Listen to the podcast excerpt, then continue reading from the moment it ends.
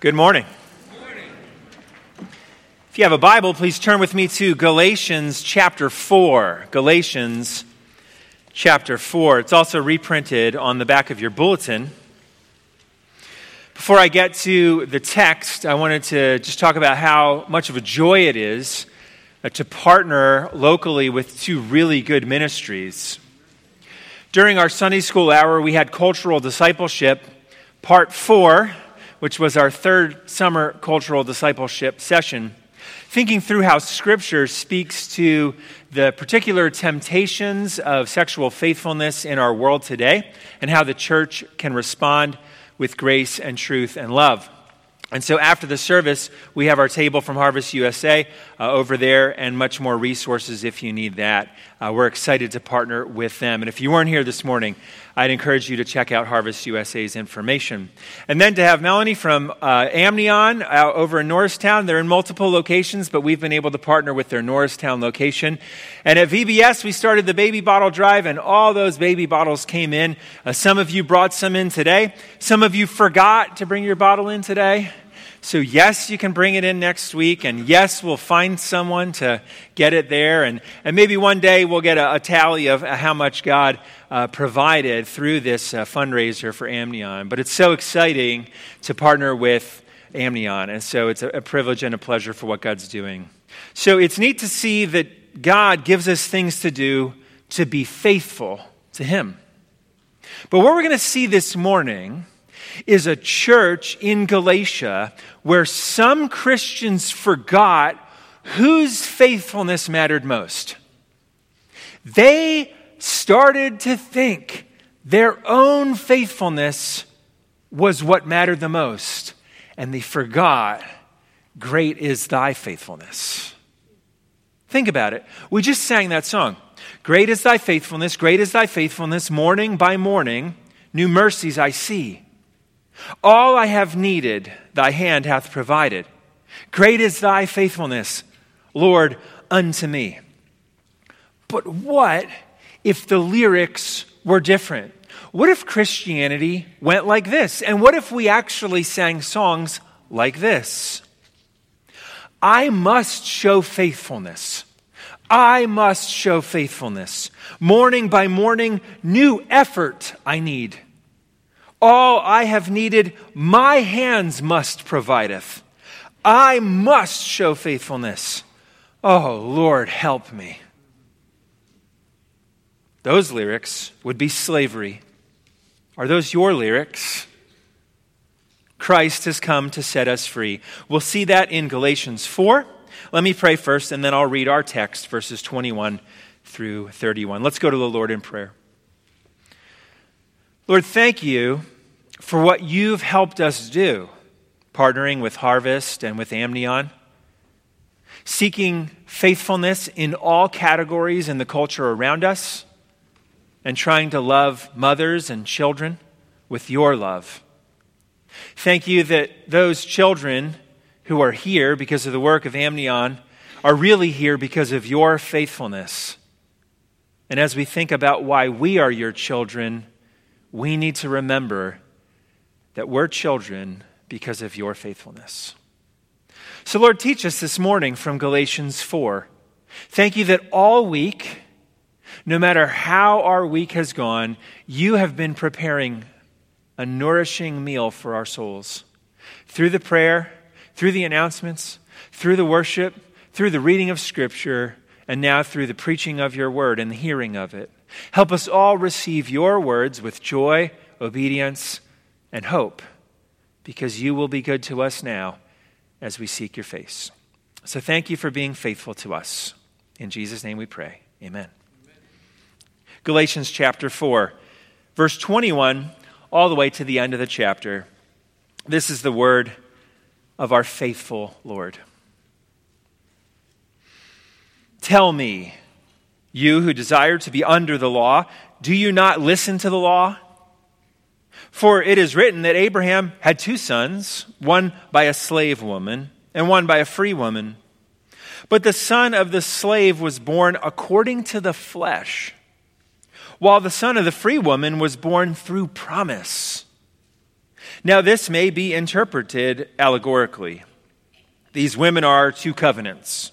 One is from Mount Sinai, bearing children for slavery. She is Hagar.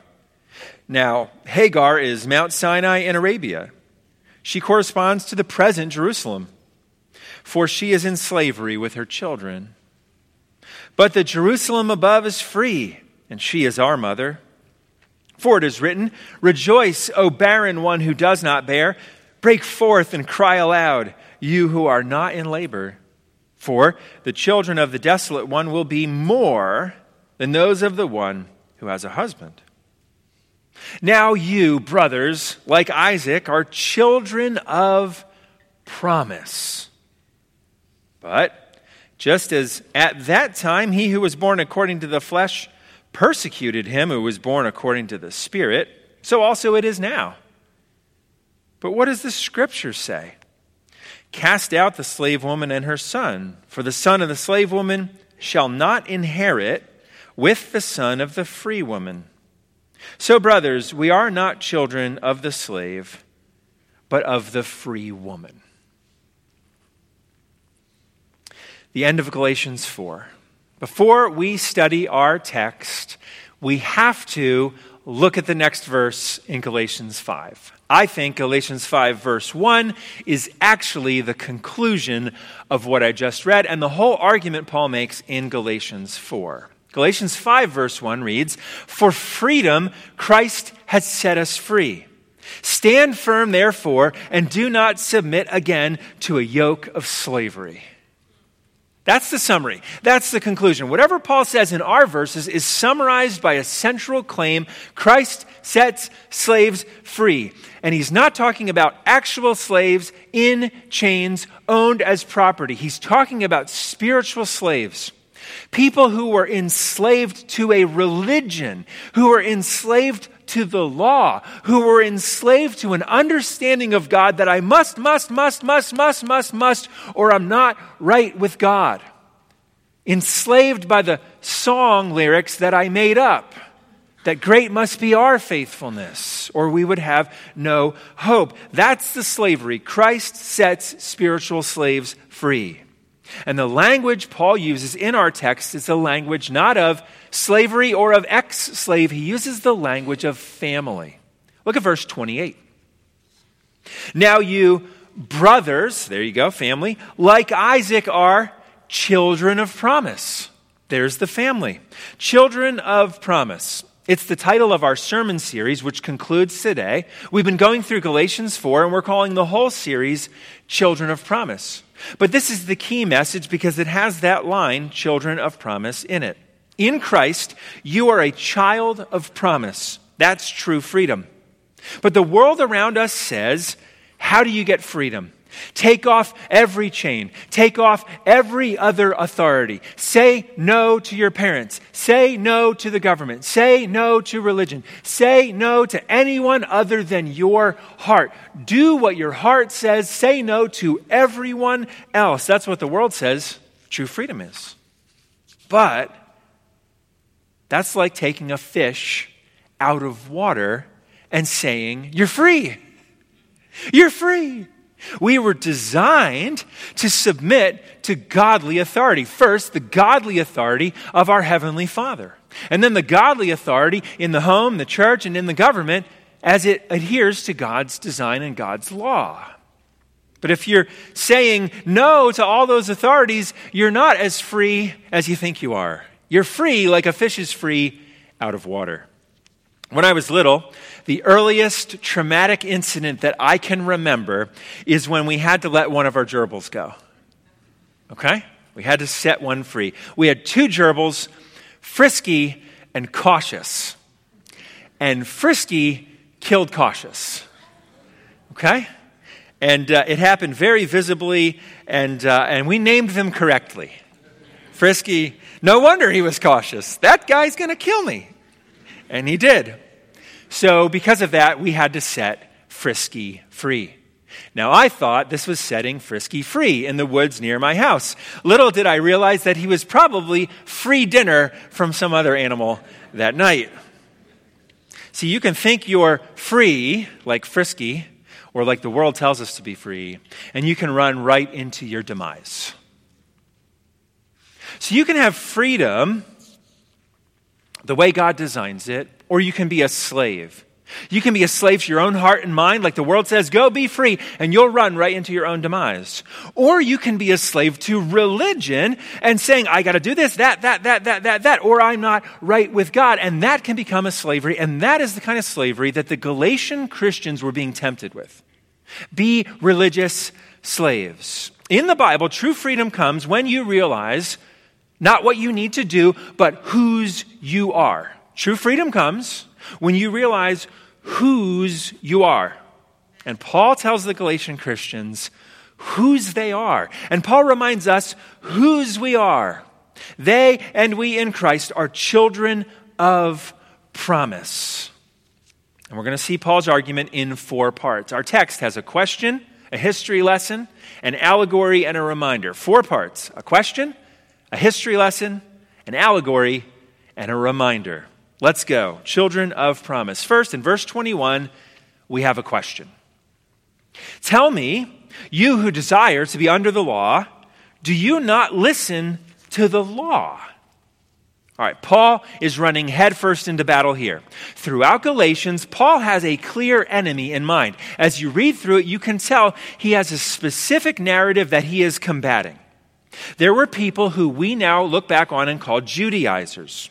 They tricked some of the Galatians and some early church Christians into believing a false gospel.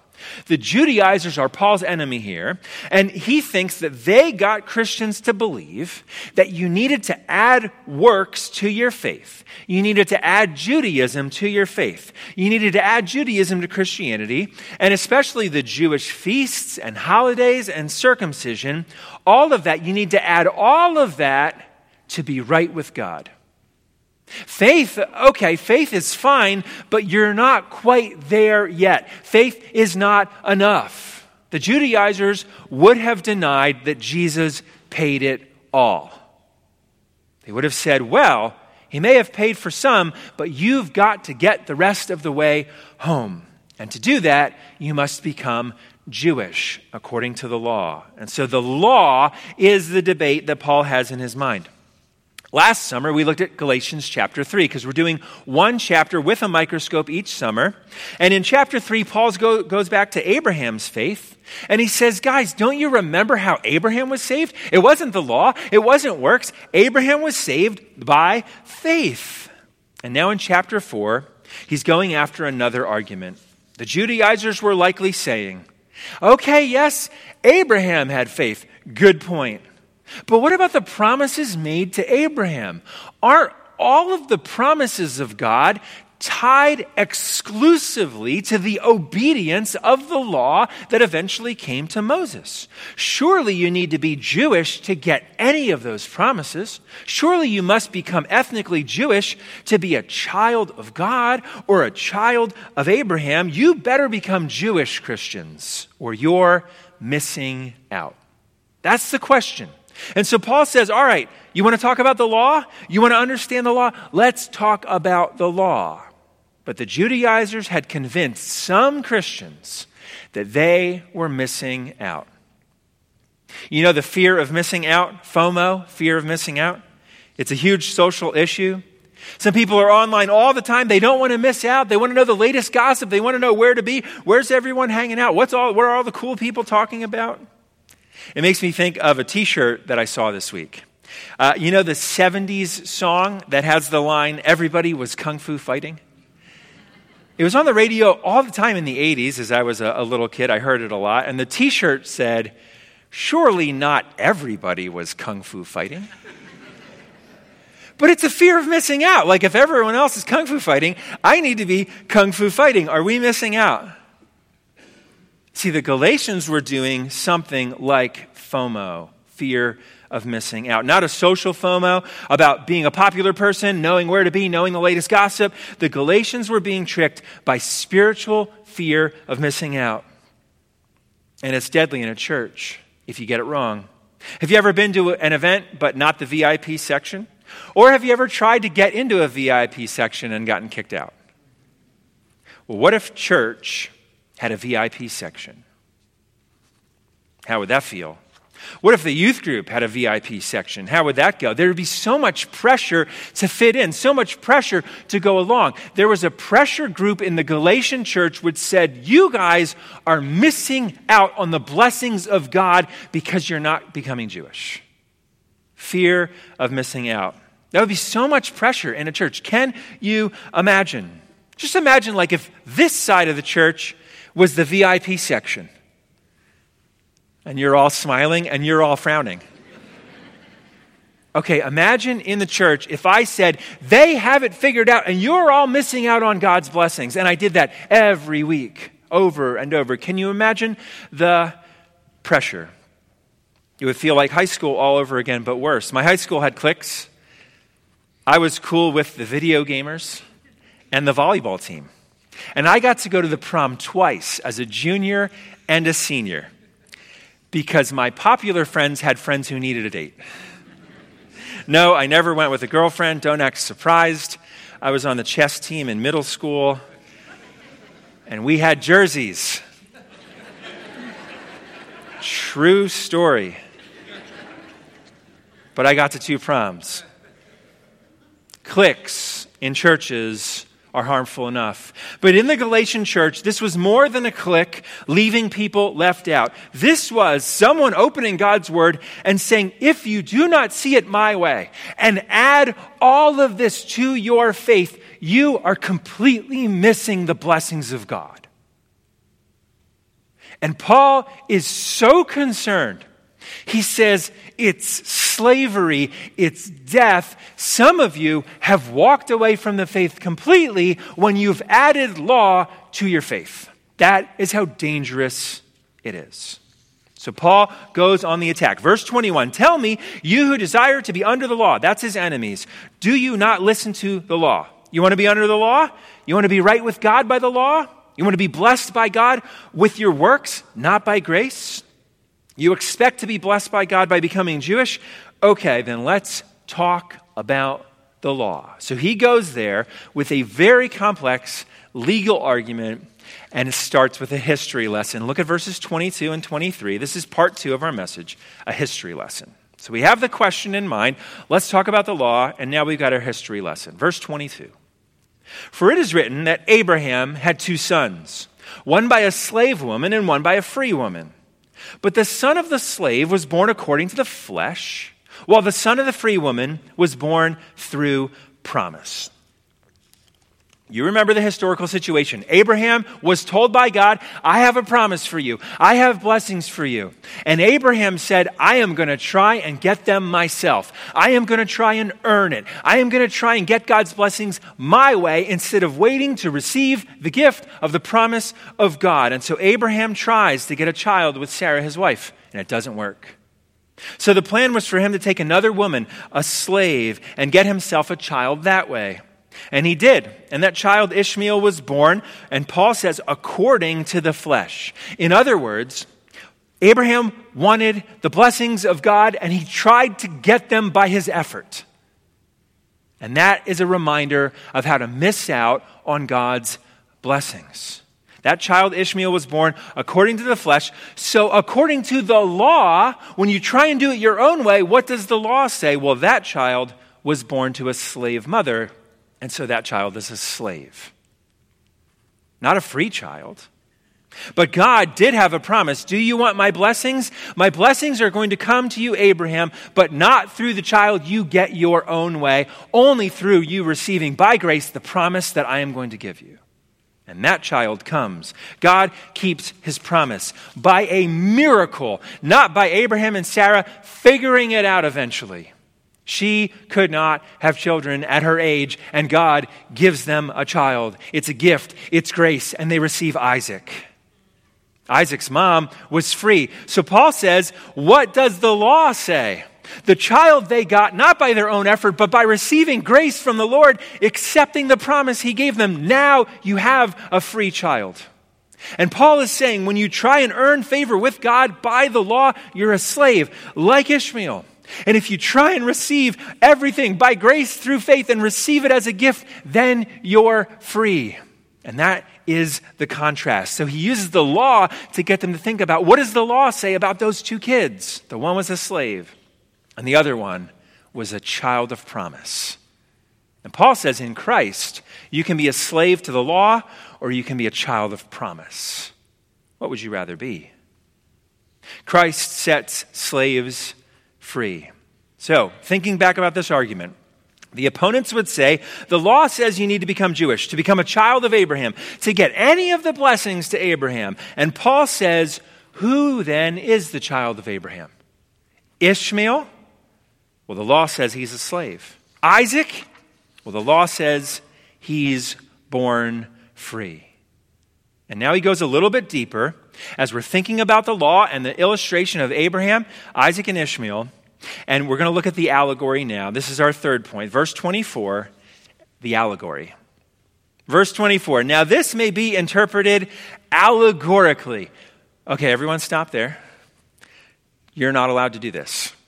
Paul's allowed to do this, but you're not allowed to do this with God's word, okay? Uh, let me offer a huge warning. The Bible is not an allegory. The story of David and Goliath is not an allegory of how you and I can face our own giants. An allegory is a made up story to illustrate a point. And yes, we do want to have faith like David, but we have to understand in the story of David and Goliath that it's not an allegory. Actually, none of God's people were ready to go into battle, so God picks an anointed one to go into battle for them, and only once his anointed one defeats the enemy, then his people have the courage to run into battle. And we know that points to Christ as a type, not an allegory, but a type, because Jesus goes up against our great enemy, runs into battle, defeats the enemy, and now we can have the courage to follow Jesus. So it's not an allegory, it's a type. So Paul says, I'm going to tell the story of Abraham's two sons allegorically. This is the only time we're allowed to do this because the Holy Spirit inspired Paul to do it. Uh, the Pilgrim's Progress, how many of you have read The Pilgrim's Progress? Great book. That's an allegory. The main character's name is Christian, and he stands in for Christians. And then on the journey, he meets Mr. Worldly Wise Man, who is an allegory of a worldly wise man, right? You get it? That's an allegory. The Bible stories are not allegories. So Paul's inspired by the Holy Spirit to say, for this particularly dangerous debate in the Galatian church, let me point something out using Isaac and Ishmael's births as an allegory. Look at verse 24. This may be interpreted allegorically. These women, right, Hagar and Sarah, are two covenants. One is from Mount Sinai, bearing children for slavery. She is Hagar. Now, Hagar is Mount Sinai in Arabia. She corresponds to the present Jerusalem, for she is in slavery with her children. But the Jerusalem above is free, and she is our mother. So Paul says, let's think allegorically for a minute. There's two moms, two covenants, two sons, and two cities. Hagar is like the old covenant. Think about Hagar like the old covenant. The laws of the Old Covenant were given at Mount Sinai, and blessings were connected to some of those laws when they went into the Promised Land. Hagar's descendants ended up being geographically from that region too, so there's another connection Paul's playing games with there. Paul's playing around with there. And if you trust the law to get to God, Paul says you're stuck in slavery.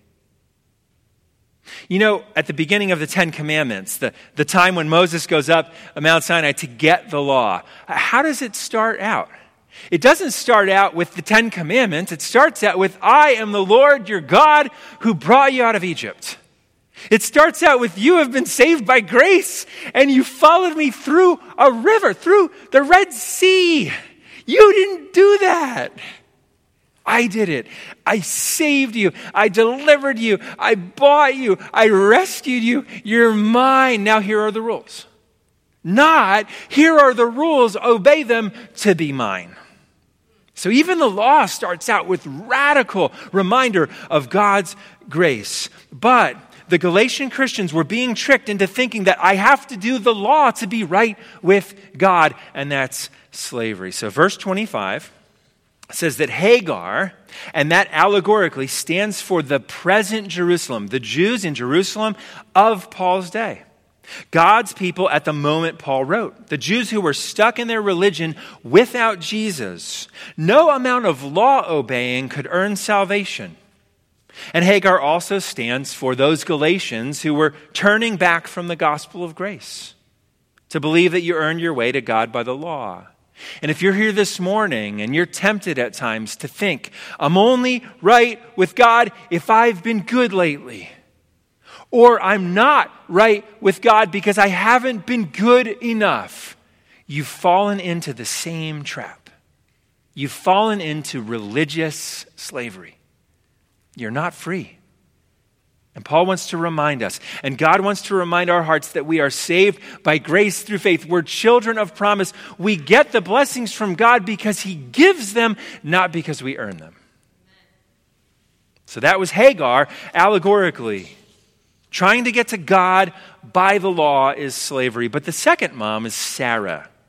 Sarah, Paul says, is like the new covenant, which Jesus explains to his disciples in the Lord's Supper with bread and cup, symbolizing his body and his blood. She stands for the Jerusalem is the city of God above the heavenly realm, not geographical Israel, but the perfect place of God's presence.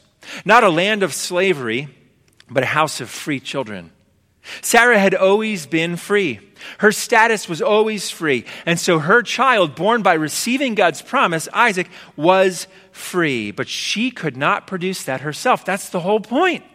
Abraham and Sarah could not get the baby of promise. God had to give it to them. So it was all a gift, just like salvation. It's a gift. And you're free if you receive the gift, not if you earn it. And so God steps into Sarah and Abraham's marriage and miraculously provides the answer. He keeps his promises. The lyrics that night were great is thy faithfulness. If that had been written back then. And so Sarah, free as she was, receives the gift of a child, a free child, a child of promise, which is the joyful quoting of the prophet in verse 27. Look at verse 27. For it is written, Rejoice, O barren one who does not bear. Break forth and cry aloud you who are not in labor, for the children of the desolate one will be more than those of the one who has a husband. And so it is true that all those who have faith are considered spiritual children of Abraham, and those children are way more than the descendants of Hagar. Paul is saying, Do you want to be a child of God? A child of Abraham? It's always been about God's free grace. It's never been about the law. Adding the law to faith is slavery, but the grace is where you'll find freedom. So, what kind of child do you want to be? Sarah rejoiced when she received the gift, and so can we. By grace, we are children of promise. We don't need to become Jewish. We're children of promise by grace through faith in Jesus, because that's what Jesus does.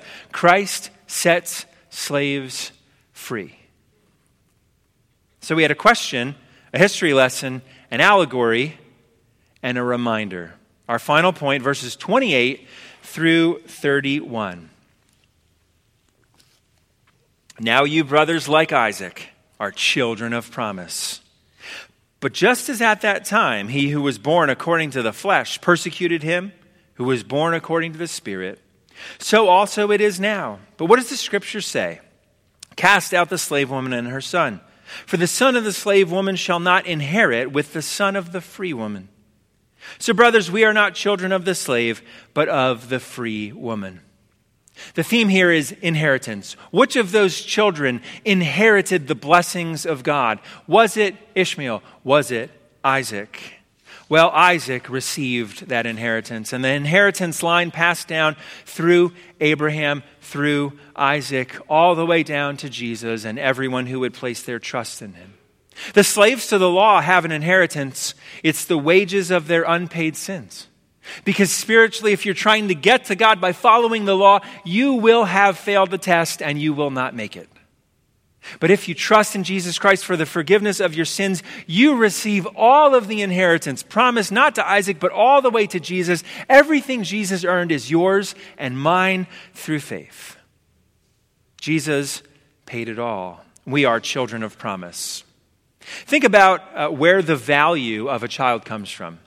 All of our value comes from understanding whose we are, not from any other source, not from behavior or usefulness. What gives a child value? Is it something they earn, something they receive if they're wanted? Many in our culture view children that way. You need to be useful or wanted or valuable or productive to have worth. We support Amnion Pregnancy Center and we confess along with them that all children have eternal and immeasurable value, no matter what anyone else thinks about them. Mothers, too, have deep value, created in the image of God to be loved by God's people. We support the cause of life in our society because God said every child has value. But what makes a human valuable to God? Is it our obedience? Let me say this. Some of you act as if that's how the math works, right? Be honest. Be honest with your heart. Some months you feel like your worth in God's eyes is entirely related to your performance. I feel that way sometimes. I'm sure you do too. We live in a meritocracy. Did you get the raise? Did you earn it? Did you get the A on the paper? Did you earn it? Did you make the varsity team? Were you good enough? Did you get the promotion? Were you good enough? Were you good enough? Were you good enough? Were you good enough? Were you good enough? We're surrounded by that. And the gospel says we're not good enough. But you're loved by God. You're a child of the promise.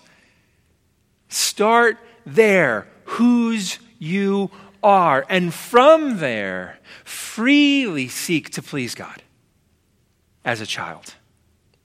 What makes a human valuable to God? Obedience, usefulness, power, money, influence, skills. No, we don't bring anything to that equation. God makes us worthy. We are children of promise. We didn't adopt ourselves into God's family, we were adopted into God's family. But the Judaizers in Galatia were saying, Your worth, Christian, I know you're new at this, young Christian, young Galatian Christian, so let us explain it to you. Your worth comes as you obey the laws and as you become Jewish. And then you can have maybe some of the promises of God. But until you do all that, you are missing out. But that's not how God's plan works. Abraham was saved by grace, and so must we be.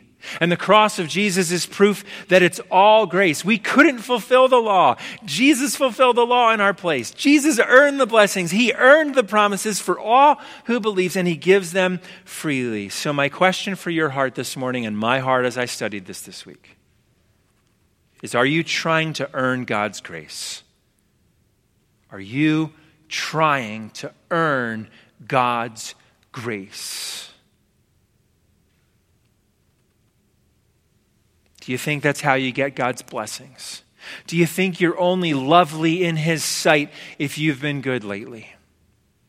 That your value comes only from what you bring to God instead of from what you receive from God? It's tempting. It's tempting. And we live in this world. I saw a yard sign this week advertising some business, and I'm sure I missed a word or two because it doesn't make sense. But I rather, I rather like that I missed a word or two if I did, because the sign said one year of free tune up services for $29.99. I must have missed something. One year of free tune up services for $29.99. It's either free or you pay for it. It's either free or you earn it.